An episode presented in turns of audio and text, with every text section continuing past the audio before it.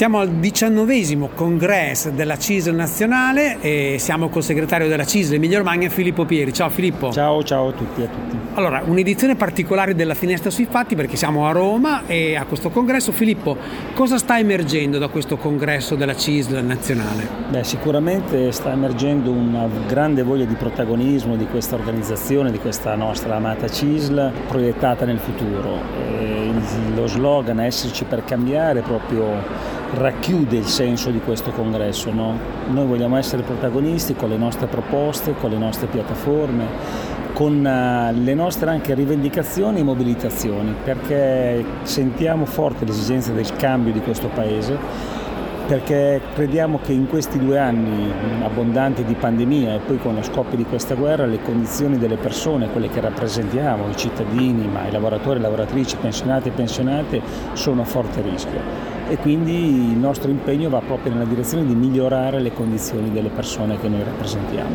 E quello che sta emergendo appunto da questo congresso è proprio questa volontà di lavorare, di lavorare insieme, di lavorare con il confronto, con eh, la mediazione, con la partecipazione insieme alle istituzioni e alle parti sociali per migliorare questo Paese.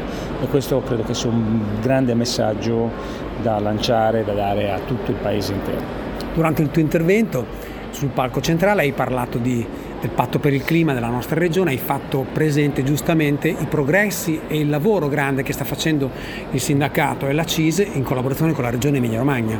Sì, questo ne è un esempio. La nostra regione ha sempre avuto tradizioni importanti nelle relazioni, nei rapporti industriali ma anche istituzionali e questi accordi, questi patti che in questi ultimi dieci anni hanno caratterizzato le relazioni eh, appunto fra il sindacato, le istituzioni e le parti sociali ne sono una testimonianza. Noi vorremmo che questo patto diventi poi un patto per tutto il Paese, il cosiddetto patto sociale eh, che la CISL e Luigi Sbarra stanno chiedendo a gran voce da tanto tempo non vediamo le stesse condizioni che noi abbiamo trovato nella nostra regione due anni fa, quando appunto abbiamo sottoscritto l'ultimo accordo, il patto per il lavoro e per il clima.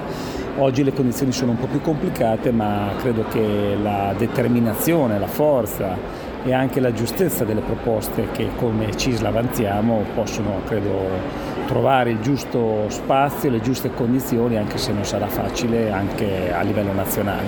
Questo almeno è l'auspicio che noi abbiamo per, per il futuro. L'ultima domanda, tanti interventi, oggi è intervenuto anche eh, Mario Draghi, ha parlato anche Gigi Sbarra, un intervento di Gigi molto, molto fermo, molto duro anche in certi suoi aspetti. Sì, lo dicevo prima, la CISLA è per il confronto, per il dialogo e per la partecipazione, ma con delle nostre proposte chiare, cioè non siamo un sindacato come qualcuno vorrebbe arrendevole o che comunque è moderato, non si tratta di moderazione, la nostra è grande determinazione nel portare avanti le nostre richieste, le nostre aspettative, eh, favorendo appunto il metodo del confronto e del dialogo che non vuol dire remissione, vuol dire essere protagonisti anche con durezza e con determinazione come eh, sta venendo fuori da questo congresso. E credo che le parole del Presidente del Consiglio, Mario Draghi, siano significative perché ha riconosciuto alla CISLA questo coraggio e questa determinazione nel cambiare, ma nel cambiare in meglio il nostro Paese.